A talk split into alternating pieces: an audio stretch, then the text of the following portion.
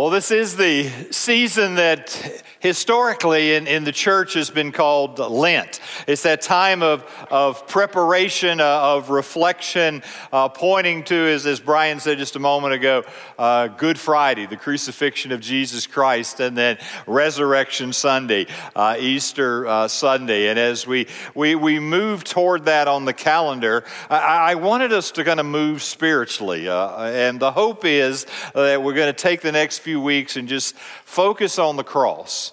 Uh, not just the, the cross as a past historical event, uh, not just uh, the, the, certainly the saving benefits uh, that secure an eternity for us, uh, but the cross in everyday life, what it means to, to, to look at, to, to reflect on, to live in light of the cross in our everyday life. And in order to do that, I, I want to start off with, with a quote that, in some sense, helps to kind of frame uh, the entire series, I hope. It comes from Jared Wilson. Jared wrote, The devil doesn't mind a shiny trinket around your neck, so long as it's not a shining treasure in your heart.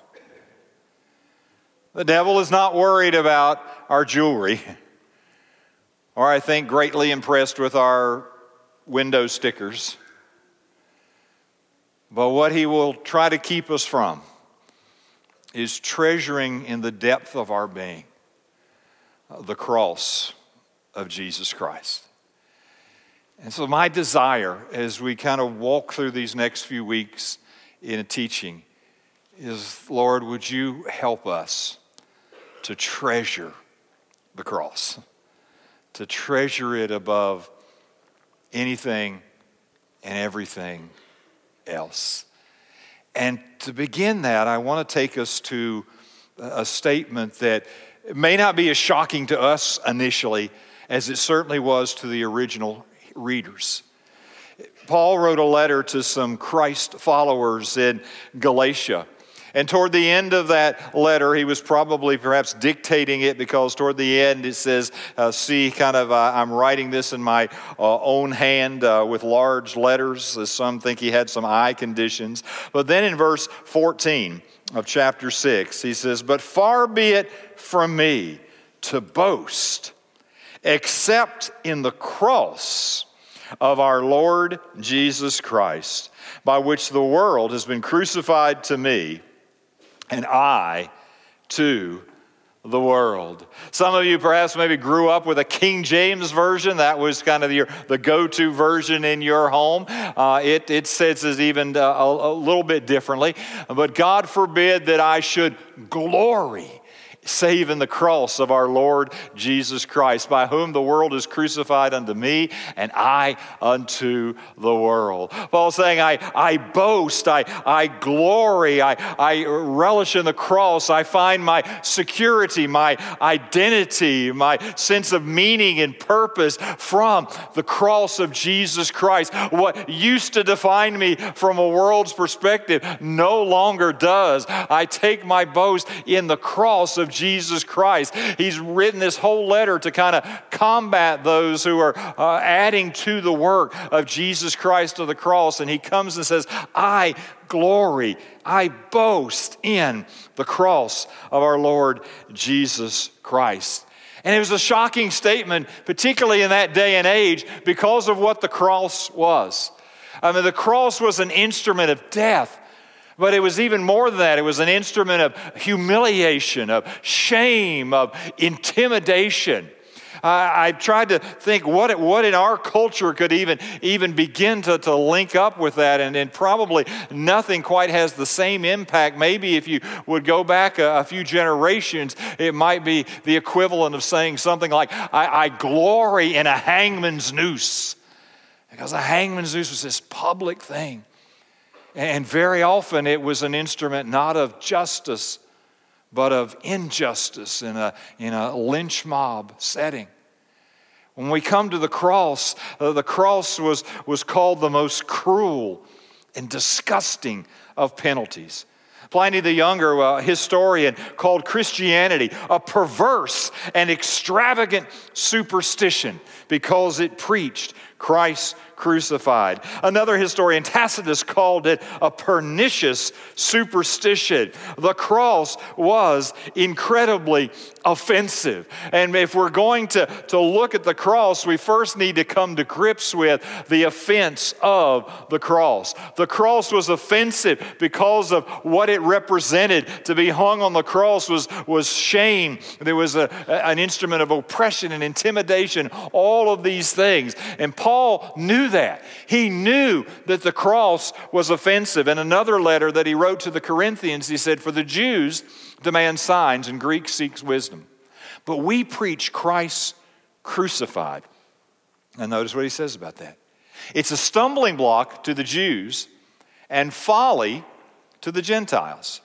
But to those who are called, both Jews and Greeks, Christ, the power of God and the wisdom of God.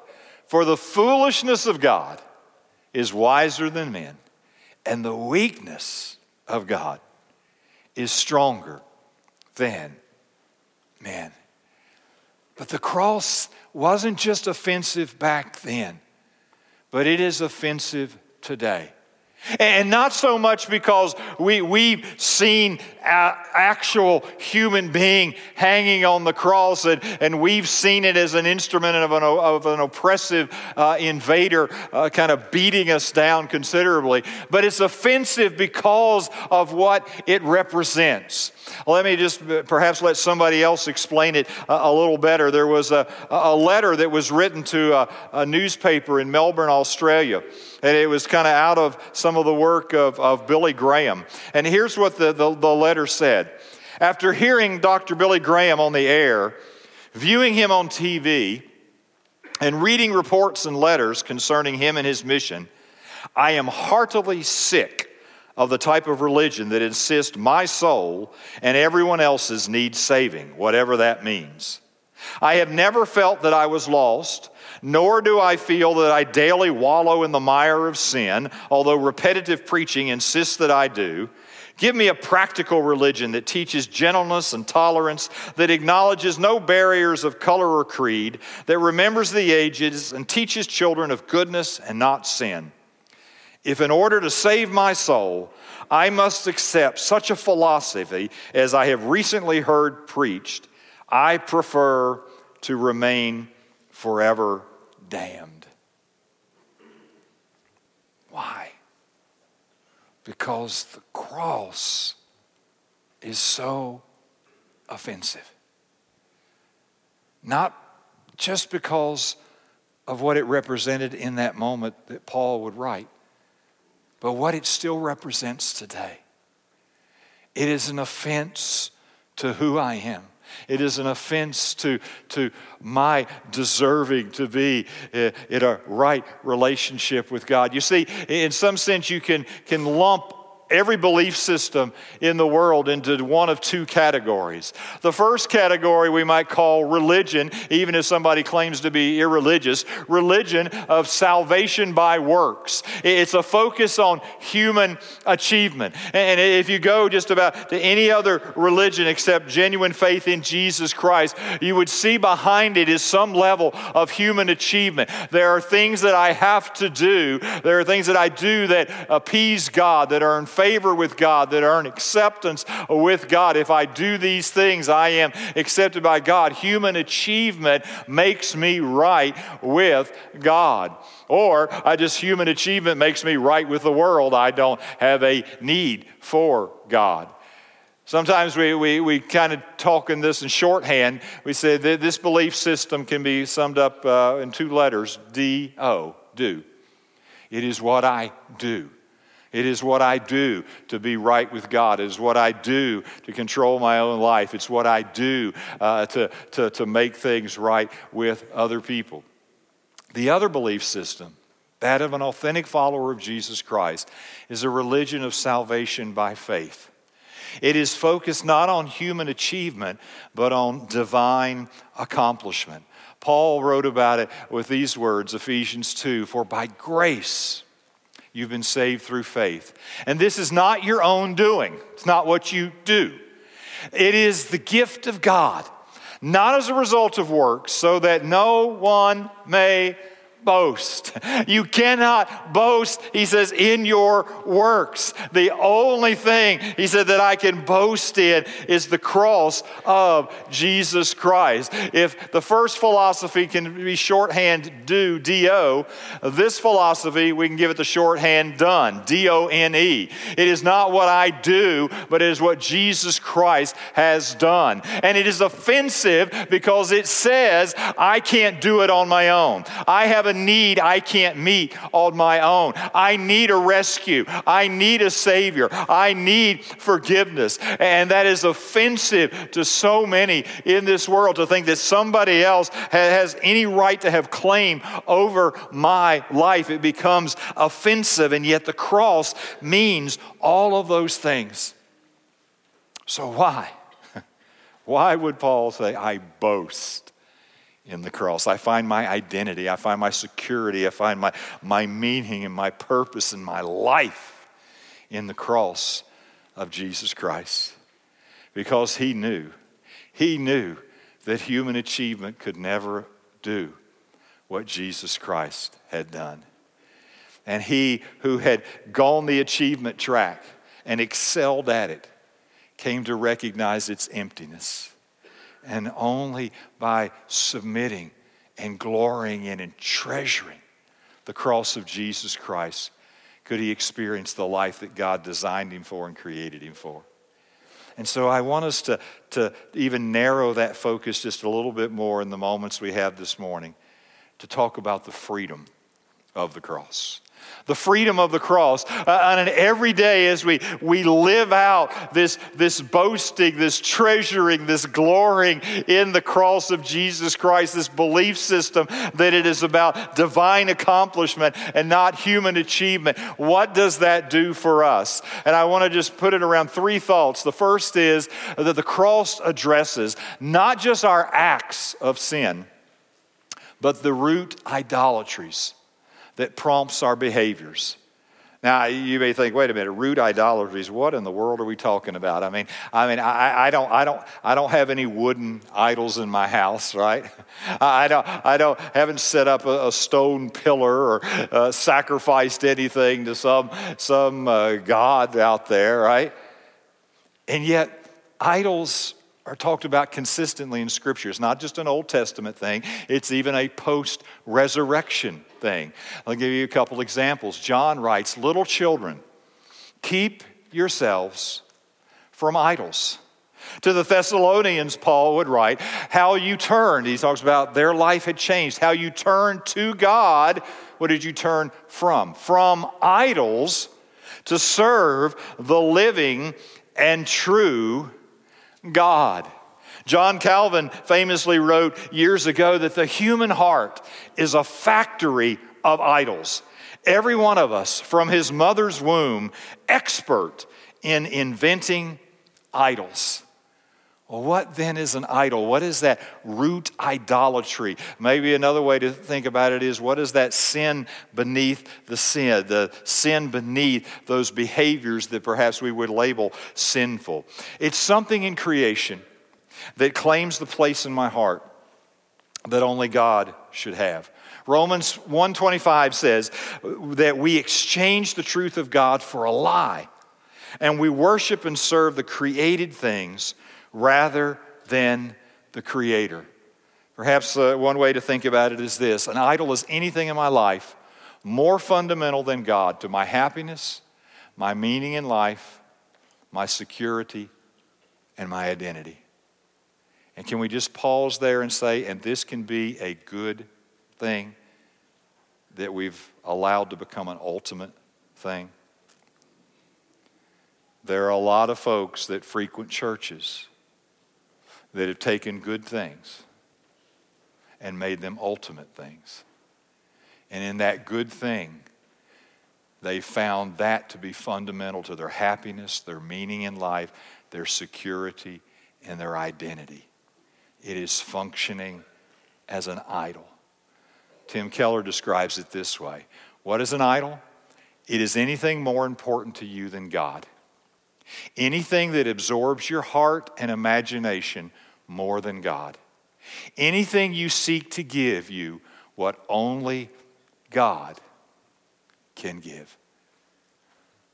Well, let's try to make that perhaps a, little more practical. David Powlison and others have, have written extensively on, on this whole concept of, of root idolatries, and, and uh, they, they identify at least four, and certainly you could come up with perhaps more or less. But four idols that can drive our behavior, four sins beneath the sin that the cross of Jesus Christ wants to address, wants to set us free from. One of the first idols is power. Is power. It is, it is a longing for influence or, or for recognition that, that we, we desire power. We, we want to become like God, right? We want to have this, this power uh, to, to, to be able to, to be in control. We take security, we have identity and meaning when we are exercising power. Closely aligned with that would be control, right? A longing to have everything go according to my plan. Oh my. Just went to meddling, right? Because can we just, can anybody, would anybody else like confess that sometimes control becomes an idol? Thank you for those of you who are honest. We'll have an invitation for the rest of you here in a few minutes. Yeah. I have a good plan. I like it when life goes according to my plan. I want what I want when I want it. I feel much more secure when everything is going according to my plan. When I feel like, foolish as it is, that I am in control. Sometimes idolatry looks like comfort, just a longing for pleasure. And that pleasure could be a, a whole lot of different forms. Uh, but I, I just I, I, want that comfort that pleasure brings. Maybe it's it's it's my schedule or my stuff or or, or being able to do what I want to do or just not having uh, life get messed up along the way or interruptions or whatever it may be. But but comfort. And then there's approval a, longing to be accepted, a longing to be uh, desired. And, and here, here's the thing it, it is sometimes very, very hard to see clearly the root idolatry underneath the behavior.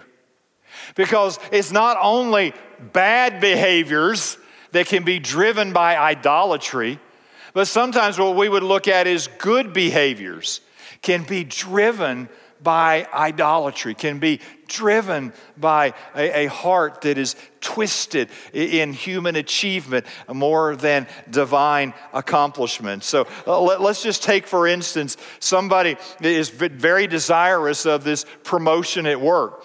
Uh, and with it goes obviously uh, a lot of perks, uh, including uh, an accompanying salary and benefits. And we would certainly look at that and say, there's nothing wrong with that, right? There's nothing wrong with that. And that could be.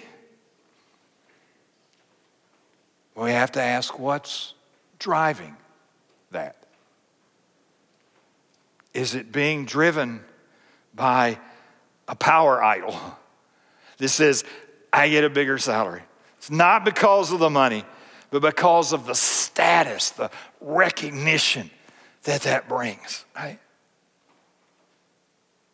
Or maybe it's the control that I feel like if, if, if I have more, I can save more, I can uh, uh, kind of protect myself against all contingencies, right?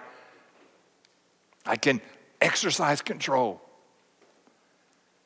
Or maybe underneath it is a, a comfort that this promotion gives me more perks, it gives me more size, it gives me the opportunity to buy newer whatevers and to have those newer toys.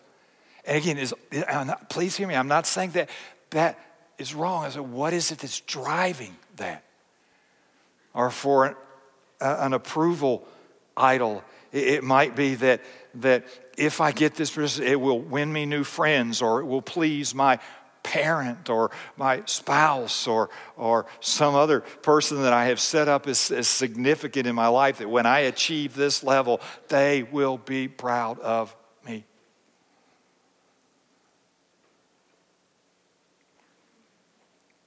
See, the problem is that when we function out of idolatry, we're treasuring someone or something more than we're treasuring Christ. And even if initially what behavior shows up is a good behavior, underneath it is a foundation in trouble. So, how do I repent of the idol beneath the surface? If God, in His grace, begins to kind of show me some of these things, how, do I do what John says and keep myself from idols? Thomas uh, Chalmers puts it this way The best way to overcome the world is not with morality or self discipline. Christians overcome the world by seeing the beauty and the excellence of Christ. They overcome the world by seeing something more attractive than the world, and that is Christ. I repent of my idolatry, not by looking myself in the mirror and telling myself I can displace it in my energy, might, or goodness, but I repent of my lesser gods by remembering the great God who is above all gods.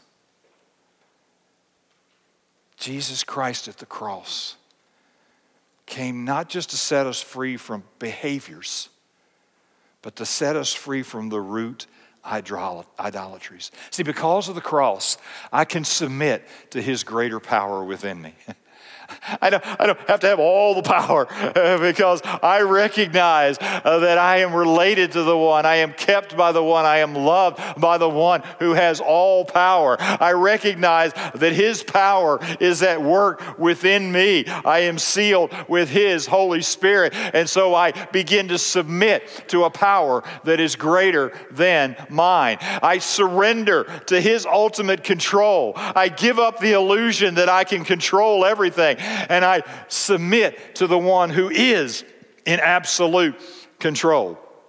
The cross enables me and empowers me to be able to do that. I find comfort by remembering that He is the greater comfort, that my comfort ultimately is, is not in the things or the square footage or the toys, as wonderful as all those things may be. And I'm not saying those are bad. I'm just saying that my comfort is not there. My comfort is in my relationship with Christ, who is this comfort, who comforts us with a supernatural comfort so that we in turn turn can be those who comfort others. For the root idolatry of approval, I experience approval by rejoicing in His gracious approval of me. So we go back to John. See what kind of love the Father has given to us that we should be called children of God.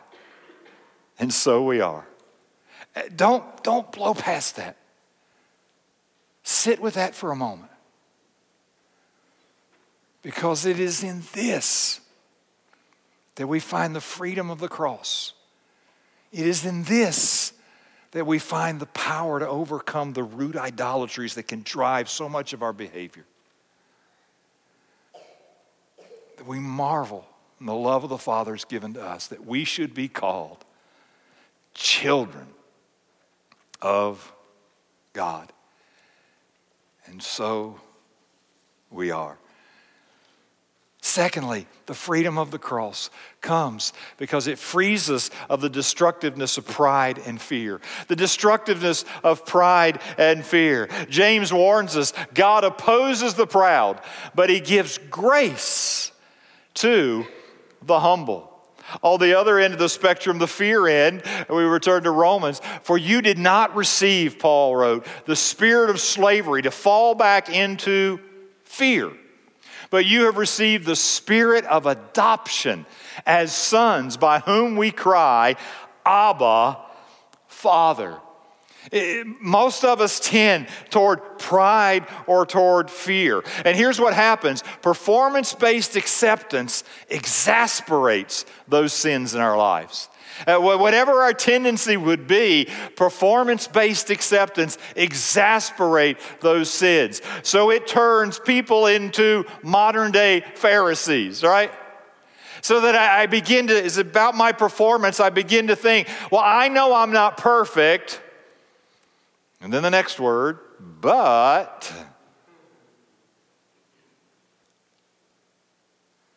But I'm not like.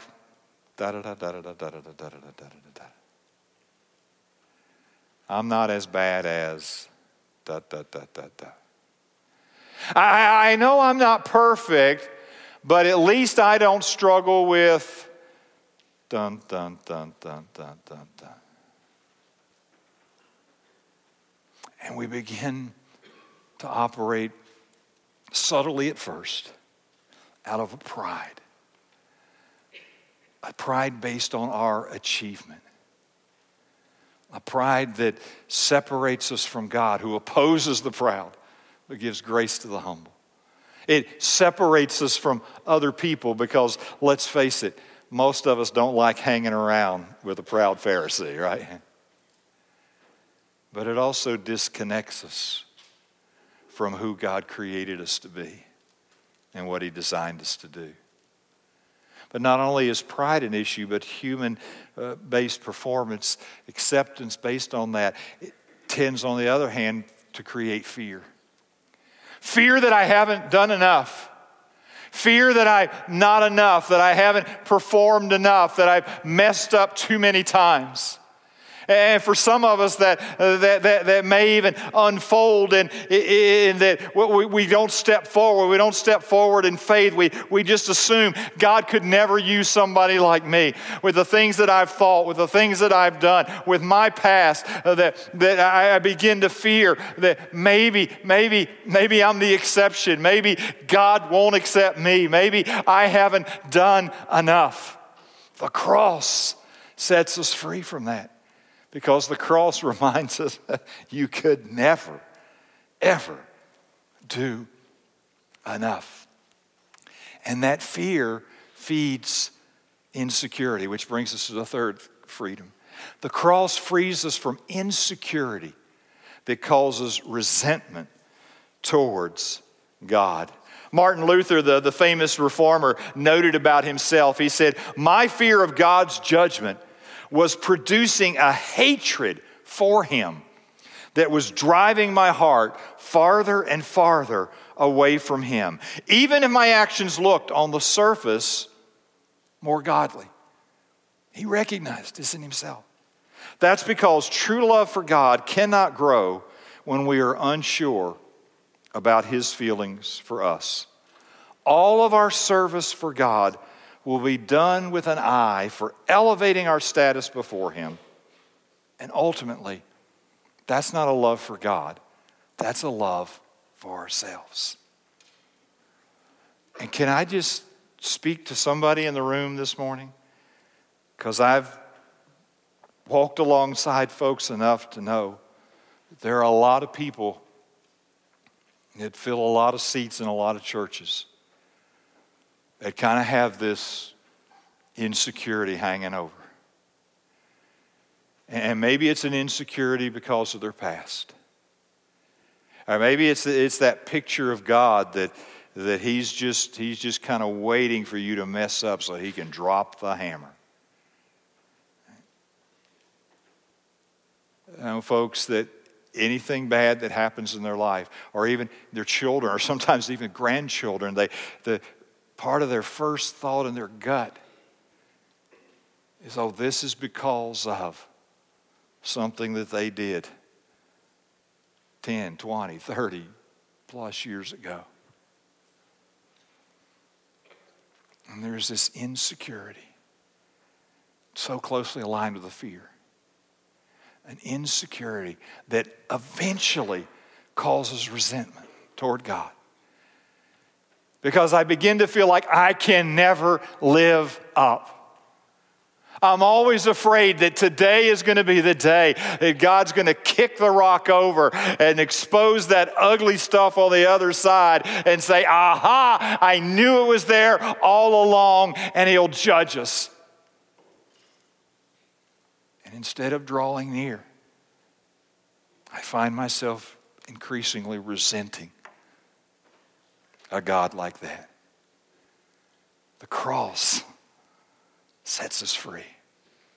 Paul put it this way in Romans 8 There is therefore now no condemnation for those who are in Christ Jesus. For the law of the Spirit of life has set you free has set you free in Christ Jesus from the law of sin and death. You've been set free from acceptance that is performance based, that you have a security not in your performance, but in the finished, completed work of Jesus Christ. It was more than sufficient to cover your sin, more than sufficient to draw you into His forever family. You see, religion at its core says, I obey obey, therefore I am accepted. I obey, therefore I am accepted. I read my Bible. I go to church. I give money. I have a quiet time. I pray. I try to live by the Ten Commandments. I obey, therefore, God. I should be accepted. Then we always know. The day I didn't live up to my standards. the day I didn't perform. I know. Or I run into a situation that just exposes something in my life. And I realize I didn't do enough. The gospel says I am accepted Therefore, I obey. I'm accepted. I am a, a, beloved child of God. I obey not to be accepted. I obey because I am already accepted. I obey because I love the one who has loved me first and loved me most. I obey because I want my life to be aligned with God's design. I obey because I love the Father and I want to please Him. I want to honor Him. I want my life to bring honor and glory to Him because I am already accepted. I'm already secure. I obey. William Cowper was a poet, wrote lyrics to hymns we still sing today. One of his poems includes these lines To see the law by Christ fulfilled and hear his pardoning voice changes a slave into a child and duty into a choice. That's what the cross of Jesus Christ does. It changes a slave into a child. It changes duty, performance based acceptance into delight, into a choice. You see, treasuring the cross of Jesus Christ does two things simultaneously it humbles us and it affirms us. It humbles us because we realize I, there, nothing that I can do will ever be enough. And nothing, in fact, is what I have done has created not an asset, but a deficit. I can't save myself. I can't rescue myself. I can't make myself right with God. I can't earn His love. I can't earn His approval. And that humbles us. Then it affirms us. Because at the cross, I see that God the Father, and God the Son, and God the Holy Spirit treasured me enough for the Son to go to the cross. Not based on my performance, but in spite of my performance. I was treasured so much. He valued me, He loved me, it humbles us and affirms us. That's why Paul, who tried for so many years the acceptance based on performance plan, said, I boast. I glory. I find my identity and my security and my hope and my meaning and purpose in the cross of Jesus Christ, by which the world, the world's been crucified to me. I no longer have to have power and control and comfort and, and, and approval. and I have been crucified to the world, and the world to me. For neither circumcision counts for anything nor uncircumcision. Those works don't matter, but a new creation. That when I am in Jesus Christ, I have been born again. I am a new creation. I'm a new creature because of what God has done for me that I could have never, ever, ever done for myself. And as for all who walk by this rule, verse 16, peace and mercy be upon them and upon the Israel of God. Because of the cross, I can have mercy instead of judgment. I can have grace, pardon, release, power, security, identity. I, who was an enemy of God by my sin, can have a peace with God. And because of that, I can know a peace of God a peace that isn't dependent upon me getting my own way, a peace that isn't dependent on me always being comfortable or always having the power, a peace that isn't dependent upon whether people approve of me today or not, but a peace that is rooted in the affirmation and the acceptance made possible through the cross of Jesus Christ. The enemy isn't greatly concerned if you wear crosses of jewelry. He isn't greatly impressed by your window stickers. But he, what he will oppose tooth and nail is you and I treasuring the cross of Jesus Christ in our depth of our being. Because he knows. He knows that when you treasure the cross, it changes everything. When you treasure the cross, it sets you free to be who God created you to be, to do what God desires to do in you and through you in this world. Let us together, as we begin this series, ask God to teach us anew and afresh to treasure the cross of Jesus Christ. Would you pray with me, please? Oh, Father, we come before you in these moments, and instinctively we are perhaps recognizing our own performance bias, aware of all the times and all the situations where we have failed to treasure the cross, where we have rested not in the finished work of Jesus Christ.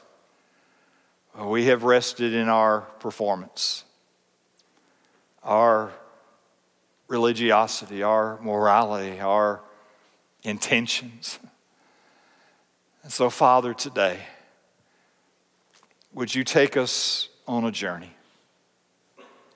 Not just for a few minutes on a Sunday morning, but a journey that will take us through the rest of the days of our life and throughout eternity. A journey of treasuring the cross. And Father, we just invite you now, Lord, to just show us truth, truth about ourselves. Lord, show us anywhere that we are basing our relationship with you on our performance rather than the finished work of Jesus Christ. Lord, we invite you in your love, in your grace, in your, in your affirmation of us to, to just unearth those root idolatries that drive perhaps more of our behavior than we've really ever recognized. Oh, Lord, help us to release them to find our true identity, security, and meaning in you. And Father, we just ask you, Lord, would you show us where pride and fear continue to kind of creep up and where they may bringing, be bringing destruction into our relationship with you or with others. And then, Lord, would you set us free? Free to obey you, not to earn your love, but to obey you because we already are loved. We are already accepted in the beloved. I just want to invite you to take just a moment or two more and sit before the Lord.